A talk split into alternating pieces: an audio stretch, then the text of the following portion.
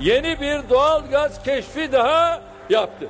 Sonuna kadar yakın kombileri. Artık gaz patronuyuz arkadaşlar. İran'ın gazı kesmesiyle birlikte Enerji kesildi, sanayici tedirgin. Doğalgazın kesilmesi, üretimin aksaması bizim Cumhuriyet tarihinde karşılaştığımız ilk olaydır.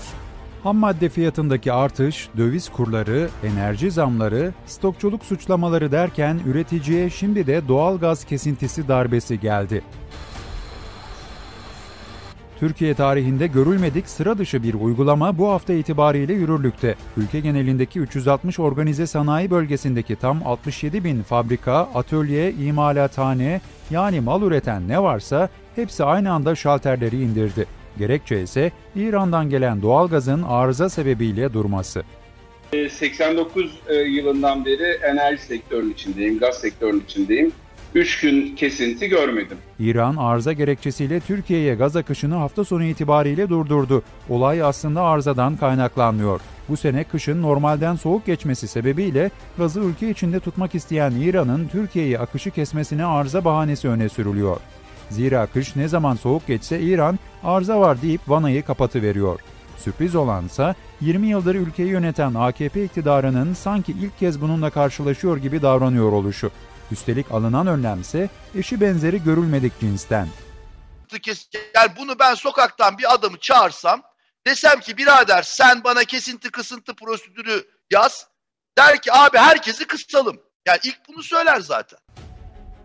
Ya hanelerin ya da sanayinin gazını kesmek arasındaki tercihini doğal olarak sanayi tesislerini kısıtlamaktan yana kullanan hükümet milyarlarca dolar zarara yol açtı. Sanayinin kalbi durdu, üstelik cam, seramik, demir çelik gibi fırınlarını kapattığında tekrar çalıştırması haftalar sürebilecek sektörler maliyeti karşılanamaz zararlarla yüz yüze geldi. Toplu kapatmaya uymayana da büyük cezalar öngörüldü.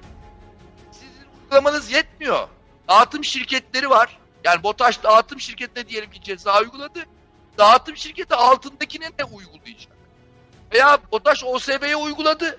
OSB onun altındakine ne uygulayacak? Yani hani desiniz ki bu işi böyle rezil et, mahvet ancak böyle yapılır.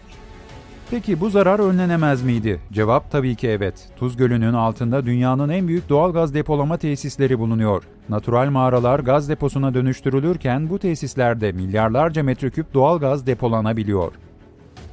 Geçtiğimiz yıl bu projenin kapasite genişletme işinin ihalesini yapmış ve temelini atmıştık. Onunla birlikte 1.2 milyar metreküplük kapasiteyi 5.4 milyar metreküpe çıkartmış olacağız.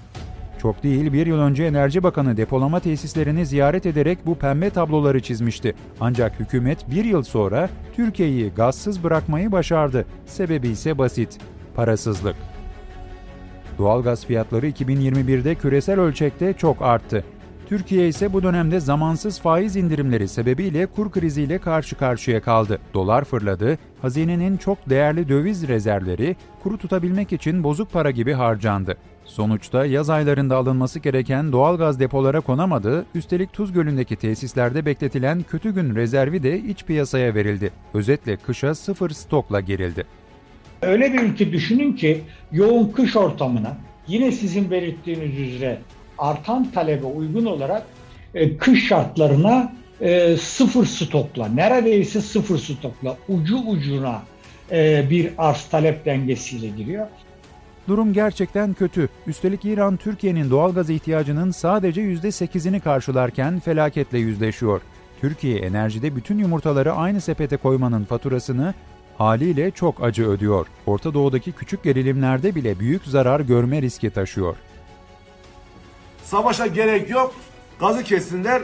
3 günde teslim oluruz. Rusya'nın Türkiye gazını keseceğini sanmıyorum. Ee, ama velev ki kesti. Ee, Rus gazının alternatifi yok. Yani bir pay planımız yok. O gaz mutlaka girmek zorunda. Hükümet ihracata dayalı büyüme stratejisini sık sık vurguluyor. Üstelik yabancı yatırımcıyı ülkeye çekmek için büyük vaatlerde bulunuyor. Ancak gün sonunda gazını kestiği, üretim yapamaz hale getirdiği sanayicinin bırakın zararını tazmin etmeyi bir özrü bile çok görüyor. Birisi kesinti yapıyorsa bedelini öder. Yani bedelini ödeyecek olan müşteri olabilir mi ya? Siz diyorsunuz ki ben sana gaz verecektim, gazını kestim. Tamam, peki E bunun üzerine bir de kullanırsan yani kes o zaman. Gel kes kapat vanayı kes. Kıs. Kısmazsan fazla ödersin. Ya bunlar hiç dünyada uygulaması örneği olmayan e, şeyler. Zarar şimdilerde sanayiciyi vurmuş görünüyor ancak yaklaşan tehlike çok büyük. Çünkü Türkiye'nin konutlar içinde elinde kısıtlı rezerv bulunuyor. Bunlar biterse ve eğer havalar da ısınmazsa bu kez kesinti evlere ulaşacak. İran'dan 30 kaybettik diye bunlar oldu diyoruz ama Tuz Gölü de 10 gün sonra bitecek. Diğer yandan elektriğin de büyük kısmını doğalgazla çalışan santrallerden karşılayan Türkiye'yi elektrik kesintileri de bekliyor. Ancak bu kez kesinti konutlarda da uygulanacak. Elektrik olmayınca tabii ki kombiler de çalışmayacak. Elektrik kesintinin temel nedeni de şey olacak.